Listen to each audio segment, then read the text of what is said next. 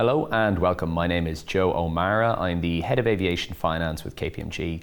And on behalf of KPMG and Airline Economics, I'm delighted to be joined by James Meyler. James is the CEO with Orix Aviation. He's joining us for the purposes of our leaders report. I should say we're recording this in late November in Dublin. James, thanks as always for joining us. Um, before we get into the meat of the discussion, do you want to tell our watchers just a little bit about Orix Aviation? Sure. Thanks for having me, Joe. Orix Aviation, we're a 100% subsidiary of Orix Corporation, which is a Japanese uh, headquartered, very large financial institution uh, listed on the Tokyo and New York Stock Exchange, A rated entity.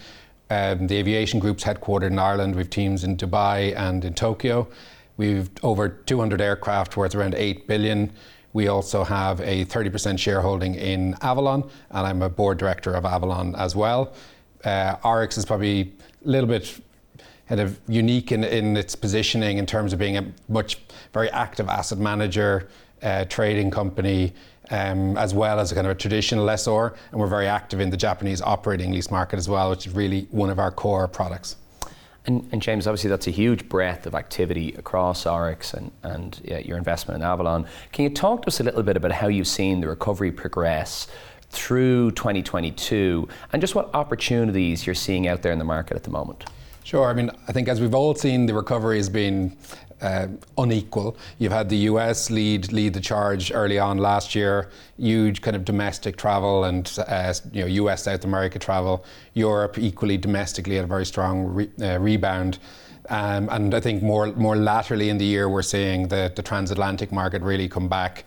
Uh, Asia is still very much the laggard.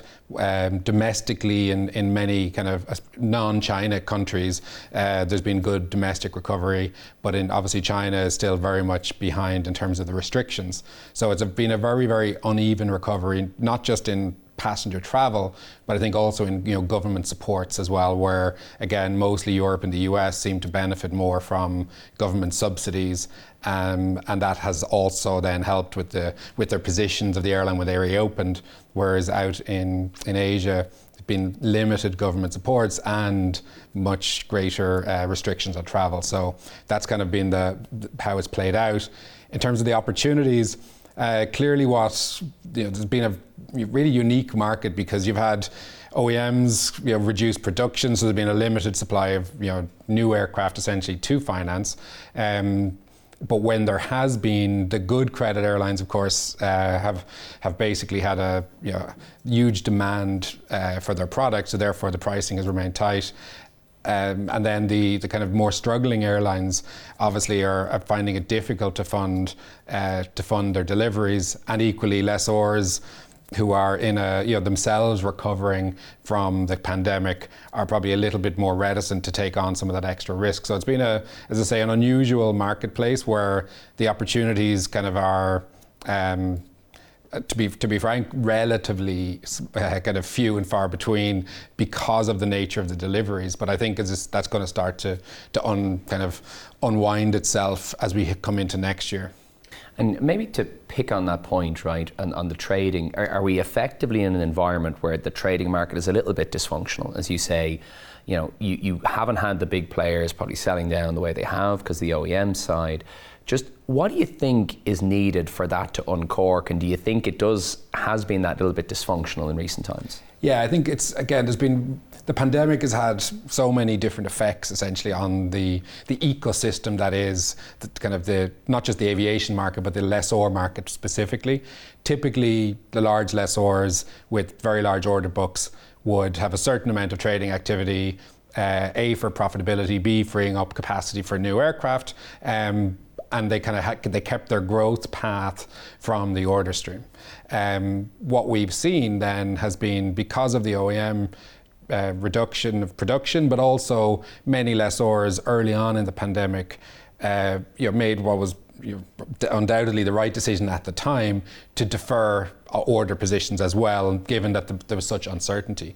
So by deferring a lot of their 22 and 23 positions, coupled with the manufacturers reducing production so much, those kind of large lessors that have typically fed the trading market have really been unable to sell because they wouldn't be able to meet their metrics for their you know their investment grade um, kind of cash flow positions and indeed their growth story essentially for be it the stock market or again for the bond bond market for their for their for their uh, investment grade ratings.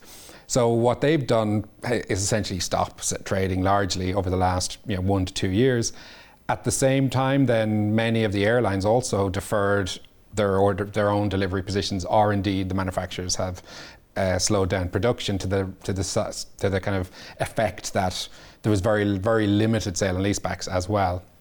Um, and really, the pandemic caused that on several ways. One is the supply chain, essentially, which has caused the, the problems, but also the deferrals. Um, then you have essentially a lot of airlines also having gone into bankruptcy restructurings. So a lot of aircraft then maybe got rejected or they were on power by the hour deals or whatever. So th- those assets kind of became untradeable for a period of time until those restructurings were successfully completed and the power by the hour periods have expired or are expiring over the next number of months. So all of those things have kind of uh, kind of come together essentially at the same time uh, for a perfect storm of very limited trading activity.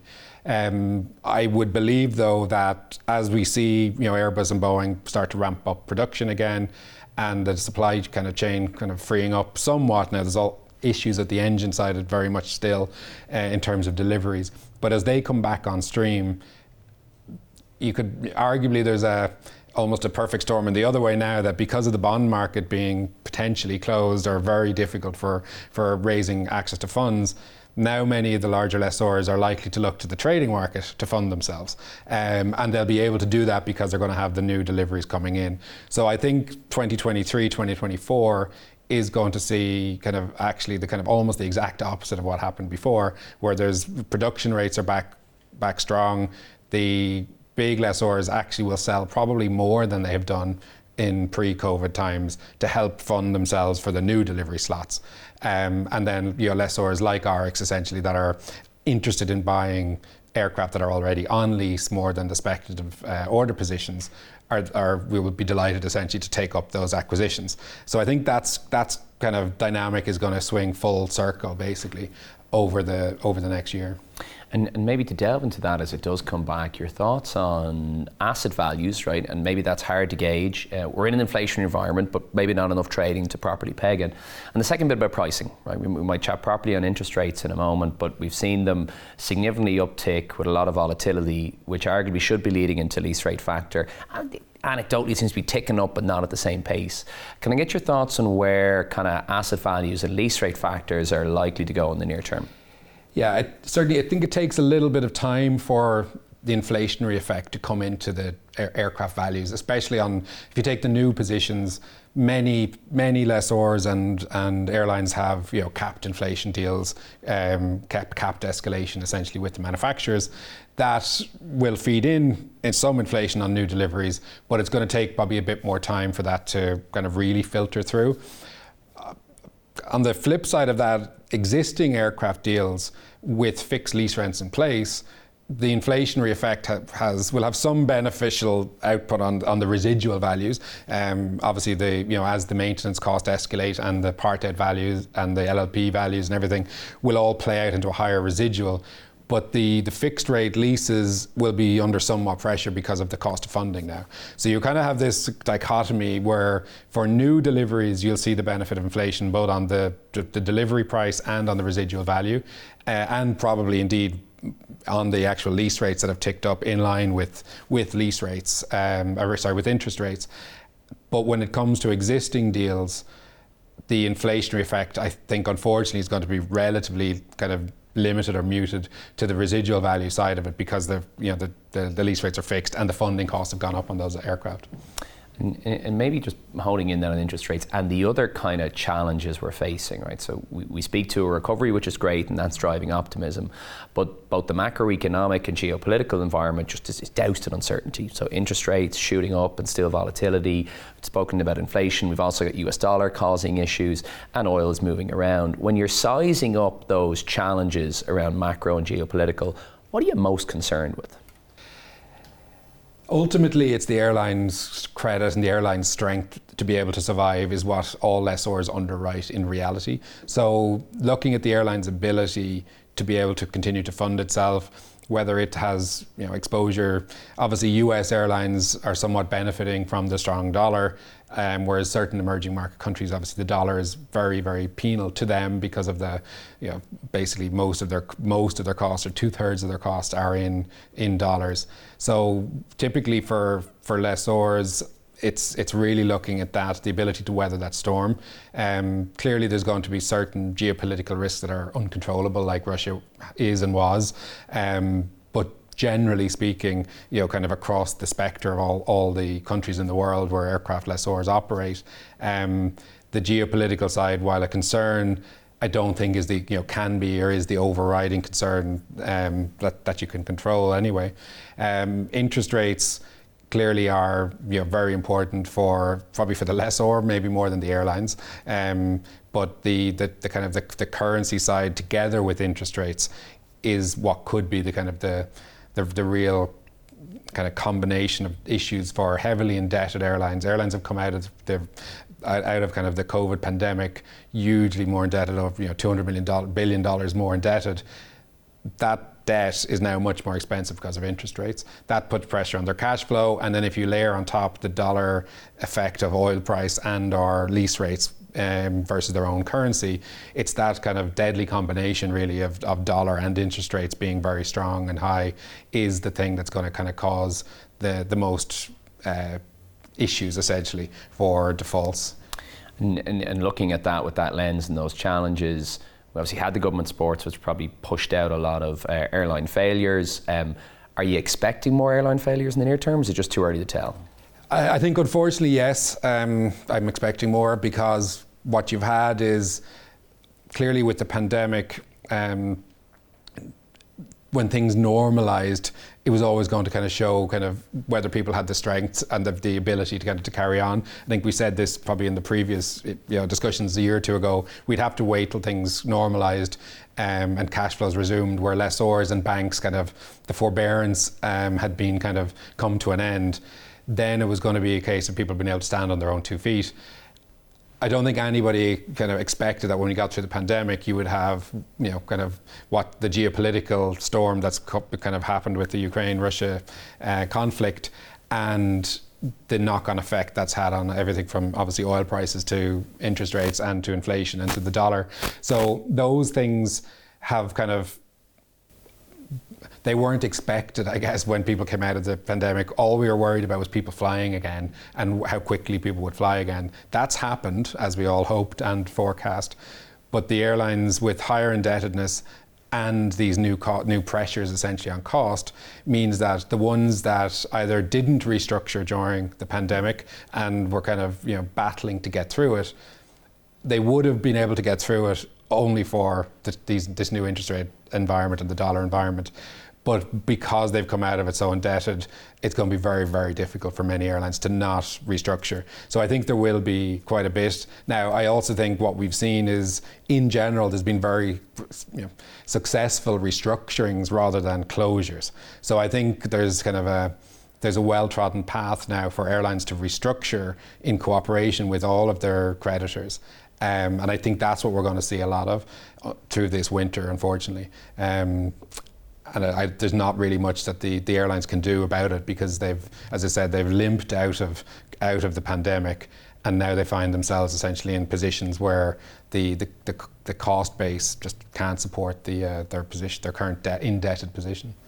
And maybe moving to the aviation debt markets, and, and, you mentioned around the kind of unsecured market. Maybe we'll start there on capital markets. We saw the IG rated lessors fill their boots very cleverly and wisely and cheaply in, in 21, and, and clearly post Russia in 22 in the interest environment, we've seen very little. Same on the ABS side.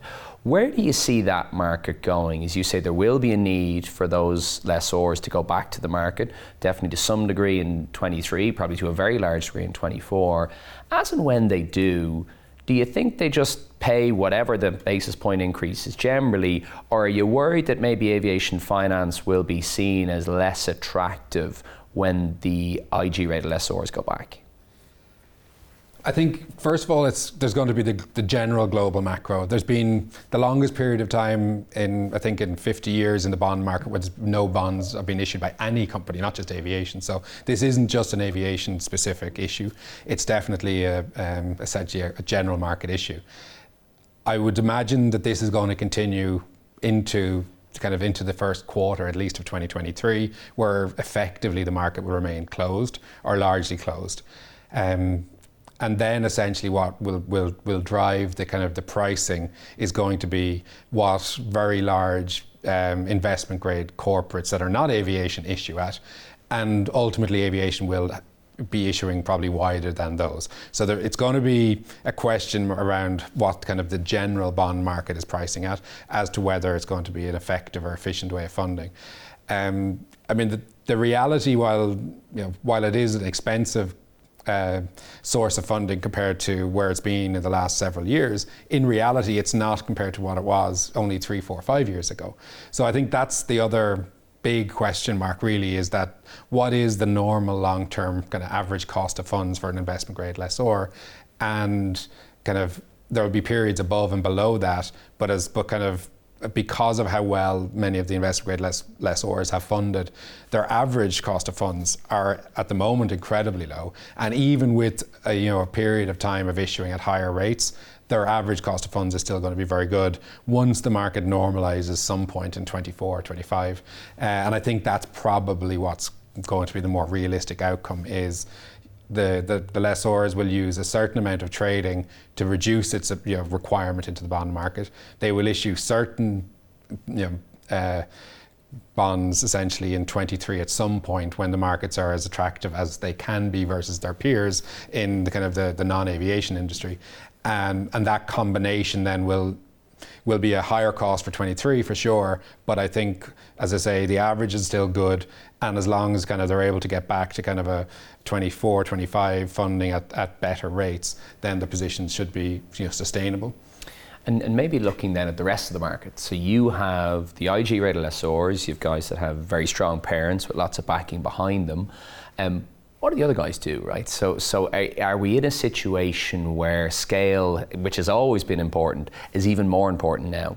And if you can't have that strong parent or that ability to tap unsecured and the other funding sources, that you're kind of playing in niche, right? Uh, and and and you'll just be very challenged to have growth of a significant material amount. Yeah, for sure. I mean, ultimately, you know, Orix, were uh, our parent is a rated entity. Our most of our com- competitors and transactions we do are investment grade are, are essentially owned by investment grade entities. And there is no way that you could be competitive in the, especially in the blue chip airlines where the, the yields are still relatively tight. You can't be competitive there unless your cost of funds are competitive. So simple kind of a, it is simple maths essentially. If someone is paying a lot more for their debt they can't their profit if they compete at the same level their profits are, are, are less basically. So I think there's no question of that that we're back in that kind of where it was historically where people kind of did play to their niche essentially um, and that you can only access large scale funding if you're investment grade or owned by investment grade. And alternatively you have to essentially play in a different space where you're either in older aircraft, higher yielding deals, higher risk portfolios, whatever it may be. That that's always been the case up till a couple of years ago. Um, that that's you know, if, you, if you're going to bar, pay more for your debt, you essentially need to p- get more income for your aircraft. And the only way you can get more income is to move out the risk profile. And on the investor side, can I get your perspectives? Obviously, an asset manager, you'd have lots of discussions on the investor side. We had seen probably at the outset of COVID, and has probably followed through in the last couple of years, lots of interest, particularly on private equity. Um, you know, you would have a, a good perspective on Japan, uh, given Orix's long history there. Your thoughts on investor profile coming at aviation finance? Any trends post COVID that you found interesting, or is it kind of similar classes of investors? Names might change, but it hasn't changed materially. I, yeah, I think you're starting to see a shift probably away. The private equity guys, obviously, you know, they tend to move around depending on where the opportunities are, and are looking for you know higher returns and typically a shorter you know period of time in a in an asset class. They rightly assumed that the COVID pandemic would give huge opportunities for distressed uh, buying. That actually hasn't materialized, partially because lessors have, you know, proven their business models are so resilient essentially that even through the pandemic and and what's going on that they're they're able to remain you know kind of uh, sufficiently funded that they're able to survive on their own two feet which meant there hasn't been those opportunities um, and also they've seen losses in some of the assets that they did pursue, either because of bankruptcies or Russia and the like. So I think private equity is definitely you know reducing rapidly um, in terms of what we're seeing, either fully exiting or just stopping investment. Um, that is really we're seeing that happen quite a bit. I think what's what I've and I've always thought this really is that you know it, it is a very long-term asset, and that's why it's suited for many of the Japanese investors, but also for the insurance company type investors. Um, and I think what we're seeing now post-pandemic is more insurance money kind of becoming interested in the space because they've seen what the space has been able to weather, the you know kind of the the kind of incredible uh, disruption to the industry the pandemic caused, obviously the issues now with kind of you know, the geopolitical issues, um, and that yet lessors have been able to come through that successfully. That suits the insurance company's risk profile. And generally speaking, the yields in reality are not, you know, they're not at the level that typical private equity firms seek, whereas they are actually at the level of insurance companies seek. And for blue chip airlines, new aircraft types, they are actually also relatively low risk, low volatility. Um, so, on the basis of that kind of risk profile, the return levels in the high single digits uh, are appropriate for the risk of those asset types and are appropriate for the insurance market. And we're definitely seeing the insurance market money becoming a bigger, bigger and bigger player, I think. And, and maybe looking at leasing in the macro sense, we have seen you know, definitely a shift driven by COVID um, on the popularity and importance of leasing, as you mentioned, airline balance sheets becoming more decimated. Kind of crystal ball gazing, you know, we breached the 50% threshold. Do you see that trend line, which is a long term trend line of upwards, continuing to go upwards? Or do you think it'll come a point in time where as airlines' balance sheets potentially right, get a little bit stronger, that, that they're happier kind of bringing more on balance sheet? I mean, look, I, I think I've always said to you in many of these interviews that that, you know, in one respect, the largest hotel groups don't own any hotels, and arguably airlines shouldn't own any aircraft. That actually, it's very possible, I think, eventually that basically the lessors own all of the aircraft. Um, it, that is a kind of a, a possible outcome. Um, you were 60% last year, we're to 100% now. I'm very happy I, with I this. I certainly think, you know, clearly some airlines will always either want to own yeah. or. Um, or for, for, whatever reason they have themselves. Um, it, that may happen eventually, but it may be beyond my time frame. But I do think that certainly the 60% number that I was, yeah, probably one of the few saying several years ago, I think the pandemic has absolutely made that a, a certainty, I think, at this stage, where really the only way for airlines to fund their, their business models are to be able to kind of use the, the lessor channel for sale and leasebacks and or leasing in aircraft. Um, and ultimately, ultimately, if you think about it, it is back to, it makes the most sense because of the, the flexibility it gives them, the ability to have new products more regularly for their customer, especially in the kind of changing um, you know, changing competitive dynamics that's going on now in the world where you've got so many kind of very uh, competitive low cost uh, carriers in the world that are offering a good product as well as a good price that kind of the days of you know flag carriers essentially being able to just kind of roll out the same product with old aircraft because people were loyal to them is gone essentially so for them to be able to replenish their fleet more frequently the leasing channel is still one of the best ways to do that. Um, and it gives huge flexibility to airlines. And also ultimately, as we've seen for, for, for financiers, the lessor is a far better risk partner than an airline. Because as we've seen the lessors weather all these crises over the last 40 years um, where you, because of the diversification of the lessor model it's a far better risk profile. So for a, an investor bond provider or just a bank they're they're going to be essentially more comfortable apart from the top 20 airline credits in the world right who are obviously you know kind of as blue chip as uh, as lessors but for the the other 200 airlines in the world the lessor channel is always going to be a better counterpart for the financier so therefore in reality, the financier should should do those deals, and the airline then focuses on what it does best, which is you know fly people around essentially. And, maybe moving on to the metal side, right? Your thoughts around the most investable metal, right? So, I mean, the easy answer is narrow body new tech. Sure, give me, give me all of those, line them up, and at least them all day, and we'll come on to ESG in a moment. But but you guys playing more than that, right? Um, your thoughts on where you're seeing opportunities in the market from a metal perspective, and if you had a wish list on the type of assets you'd like to get into, what does it look like? Yeah, I mean, clearly the, mo- the, the narrow body new tech and not even just all of them, but certain types, which are the most popular, will by their nature be the lowest risk and the most investable. And but equally with that comes a price point um, that ref- largely reflects that that risk profile. Clearly, when you move into other kind of niche products, whether they're regional, whether they're just the larger or smaller variants of the narrow bodies, or indeed into the wide body space, you are moving into a higher risk profile because there are less of them, there are less customers, and there's more risks associated with the default in terms of transitioning them.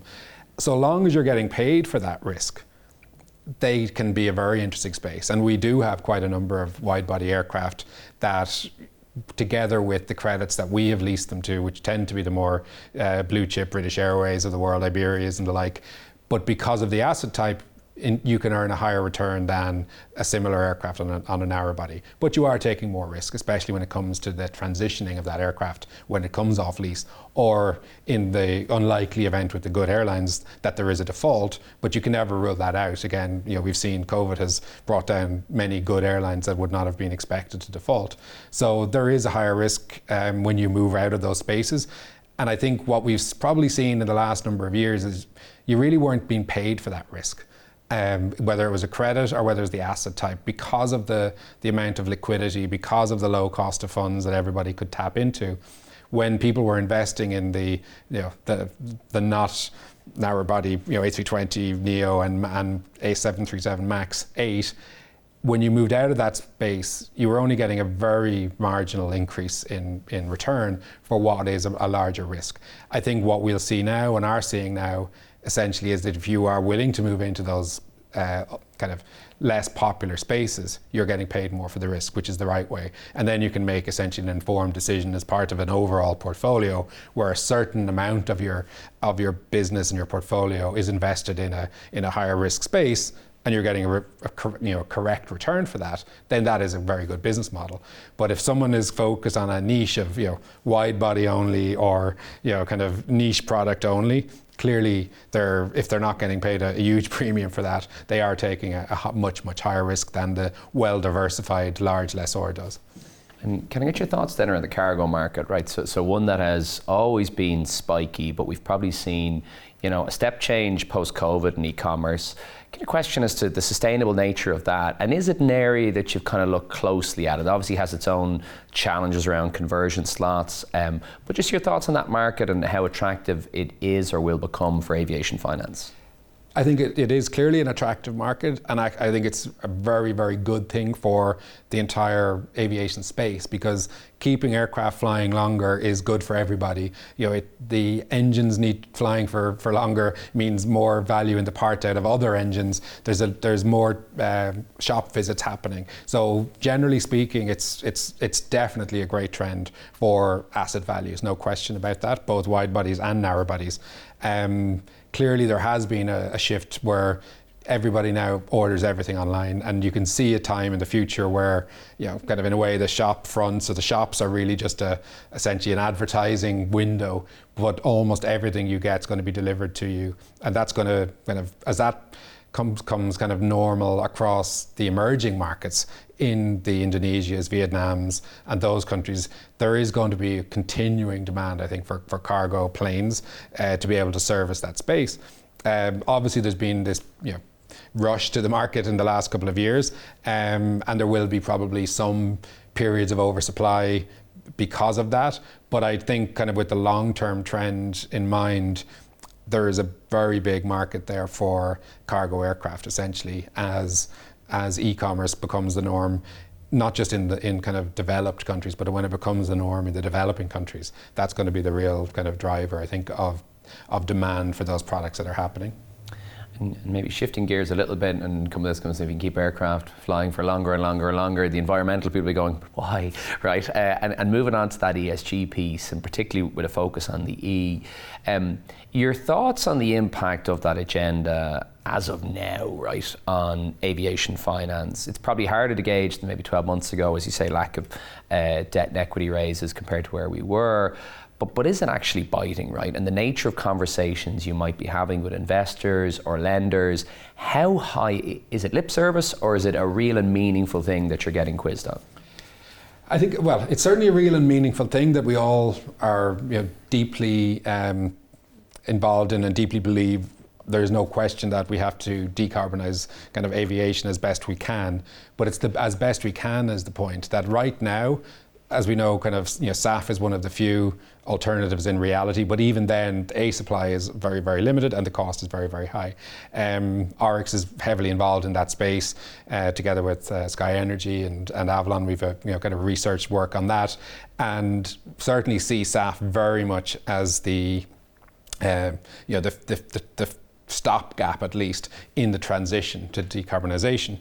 So the reality, while obviously investors and lenders are acutely aware of the you know the need for for this change but there isn't really any alternatives. There's nothing that people can do per se.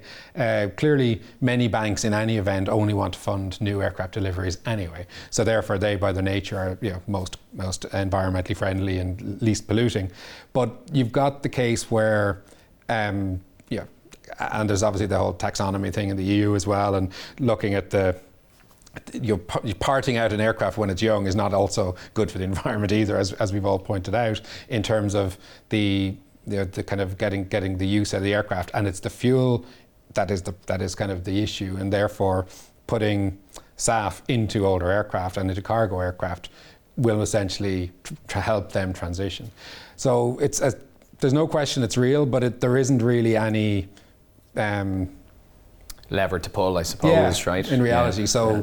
it's it's it's it's one of the most important things we all talk about every day. Um, but as I say, for the for the for the lenders themselves, there's only so much they can do. Obviously, the lessors are all you know very much involved of doing their own um, analysis of their own kind of uh, uh, emissions and many have their own charters uh, so it's very much front of mind. It's very much what we're all kind of uh, focused on. Uh, in Orix, obviously, we're with Avolon, we're invested in Vertical, which is the electric air aircraft. As I say, we're doing a lot on the SAF space. So there's a lot kind of coming, but it's but as I say, right now there is essentially no alternative to what, yeah. what we're doing. And can I probe a little bit in SAF because I saw that partnership announced. It's really interesting because you would say, you know, here here in, if you look at large lessors, huge knowledge of the space, huge knowledge at raising funding and delivering to investors. What, what is needed to uncork that in a real way? It seems to be technological developments, but also probably government support. How do you kind of rank the importance of those and just how near are we to, to kind of breaking barriers that need to be broken? Yeah, and look, there's trendsetters, and actually the US is really, especially certain states like California, but the US generally has is giving huge incentives now for the kind of SAF production and for airlines to move to SAF. that I think I saw something actually in today or yesterday's Financial Times about the the EU kind of. Um, are identifying that as a essentially as a business risk that if they don't follow suit, they'll get left behind. So I think there's this kind of um, follow the leader to some degree that if everybody's doing it, it's going to become the norm. And I think that's what we'll see is the US first, then Europe will start to offer incentives. I would imagine then that they will follow the incentives essentially with the disincentives. So presumably they will if the, the more they kind of give to SAF in terms of credits, the more they will take from traditional aviation fuel, and they can increase taxes on one to subsidize the other. And essentially, if you can kind of, the closer you can bring the two, then it becomes a meaningful decision that you're just doing the right thing, essentially. Um, and I think that's where it'll get to, whether it's three years, five years, seven years. Uh, I'm not sure, but I certainly don't think it's much beyond, let's say, 2030, where in reality, from a economic point of view, that SAF is going to be the kind of the, the really the the only alternative because of both the, the incentives to, to do it and the disincentives to use the traditional fuel. Yeah, the, reg- the regulatory stick is clearly coming. Um, can you answer James, as as we sit here in late 2022, in, in closing, as you look out into next year, what are your optimism levels like? I think it's going to be a year of two halves. I think the first half of the year is going to be very challenging. Um, the winter, traditionally for airlines, obviously is the time when they struggle, they're loss making. Um, so I think what, with their debt levels, interest rates, the dollar, and with the general recessionary environment for consumers, where they're going to reduce uh, uh, spending essentially, then we're going to see quite a few challenges for airlines and maybe bankruptcy restructurings. For the lessors, I forecast that the bond market will remain largely closed for the first quarter at least. So it's going to be a, you know, a tough winter first half.